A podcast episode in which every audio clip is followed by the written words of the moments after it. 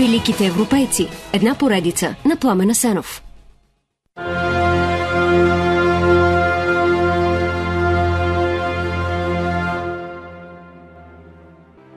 Той не е точно велик европеец, но е митологичен плод на великия европейски дух, един от много малкото общи за всички народи от континента. Не дърпай дявола за опашката е прекрасен съвет. Пробвал съм, знам. Но как може да нанася реални удари един измислен образ, олицетворение на злото в религиите, един типаж в изкуството, персонифициран за да прави интересни сюжети? Не знам как, но пробвайте и ще видите, че става. И се чудя колко голям е риска за мен от този текст. Ако не му хареса, дявола ще обрече душата ми на адски мъки. Ако му хареса прекалено, Бог ще стори същото.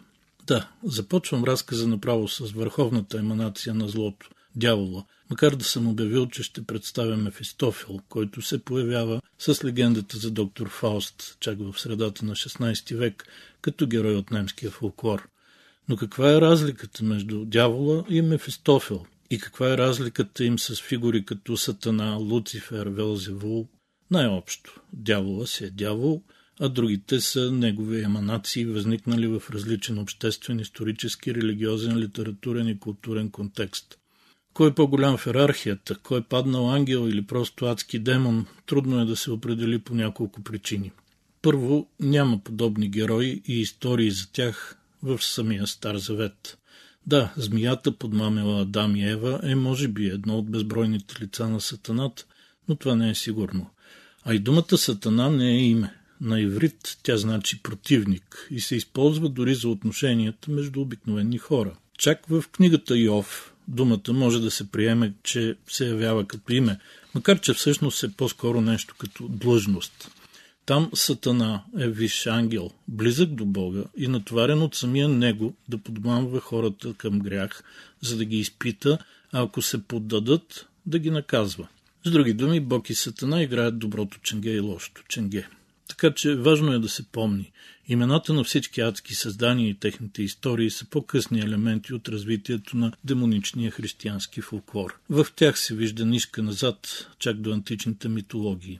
Например, Велзевул се свързва с финикийския бог Баал, а падналия ангел Луцифер е отзвук от историята за Фаетон, който въпреки предупрежденията подкарва огнената колесница на баща си, бог Аполон, но бунта му води до вселенска катастрофа. Или се визира Икар, който не слуша баща си и Дедал, а с восъчни криле иска да полети толкова високо, че да докосне слънцето. Втората трудност пред истината за дяволските образи е, че през вековете те са описвани в различни класификации и са им приписвани различни, често противоречиви функции. Михаил Пселос, гръцки монах и философ, говори за шест типа демони и ги свързва с различни природни сили – през 15 век анонимен английски автор пък свързва седемте смъртни гряха с седем конкретни демона. В окултна философия на Корнелиус Агрипа, появила се век по-късно, Луцифер е описан като принца на ангелското възстание срещу Бога. След него идват Бегемот и Левиатан, преки началници на дяволите. После са три дяволски фурии и три мадски съдии, следвани от четирите дявола на четирите елемента, плюс четирите принца на духовете, шестимата автори на всички бедствия и деветте принципа на деветте дяволски ордена. Вече ми се зави свята, затова ще прескоча направо в модерната епоха в 1969, когато Антуан Лавей издава своята сатанинска библия. В нея Сатана е определен като господаря на Ада, Луцифер е утренната звезда, носител на светлината, Белиал, което значи без господар, носи независимост и самодостатъчност, а Левиатан, змията на бездната, е големия дракон, който представя първичната тайна. Е, трудно е с тези класации и вероятно дори самите дяволи не ги разбират, но май няма и смисъл. Какво ново всъщност ще ни кажат те за природата на злото? Затова предпочитам да не ровя безкрайно, а да възприема всички тях като лица на един и същи феномен, когато по дяволите, защо да не наречем с най-популярното по целия свят име дявола.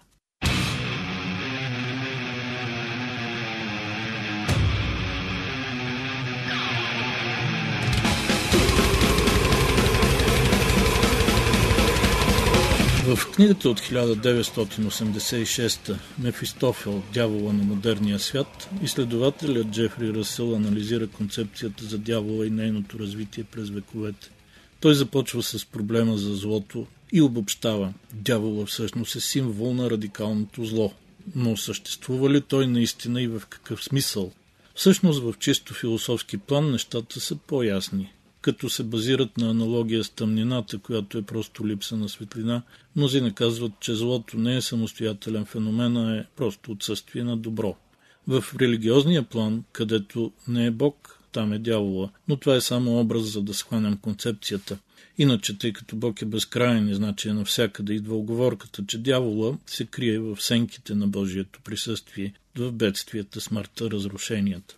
Втората част от книгата на Ръсъл се казва Реформираният дявол и точно там се развива концепцията за модернизацията на принца на мрак. Но преди да влезем в темата защо точно Мефистофел е новия дяволски символ, трябва да се знаят още няколко важни неща. Дявола не винаги е възприемен като плашеща фигура. Може да звучи парадоксално, но през средновековието, което считаме за пълно с религиозни предразсъдъци, дявола е смешна, карикатурна, дори жалка фигура. Това фолклорно отношение се възприема дори от католическата църква. Разгледайте фасадата на коя да е катедрала и ще видите по нея много скулптури на смешни и жалки демонични същества. После Данте описва Сатана с огромни прилепски криле и три усти. Той е в центъра на ада, но когато удари с крилете, произвежда леден вятър и дъното на ада замръзва, за да измъчи още повече грешниците от деветия кръг. Към средата на 15 век се появява вече немската фолклорна история за учения магиосник Фауст, изделката му с Мефистофел, която става широко популярна и вдъхновява значими литературни творби. В края на 16 век Кристофър Марлоу в Англия пише трагичната история за живота и смъртта на доктор Фауст. Сюжетът е познат. Доктор Фауст, който иска знание, сключва сделка с Мефистофил, а в замяна му продава душата си. Пиесата има огромен успех и натрупва собствена митология. Твърди се, например, че поне веднъж по време на представление на сцената се качват истински дяволи. Около 200 години по-късно, в края на 18 век, този сюжет заляга и в най-прочутата творба, свързана с темата Фауст на Гьоте. Защо обаче? С какво историята за Фауст и Мефистофил привлича великите умове от новите времена?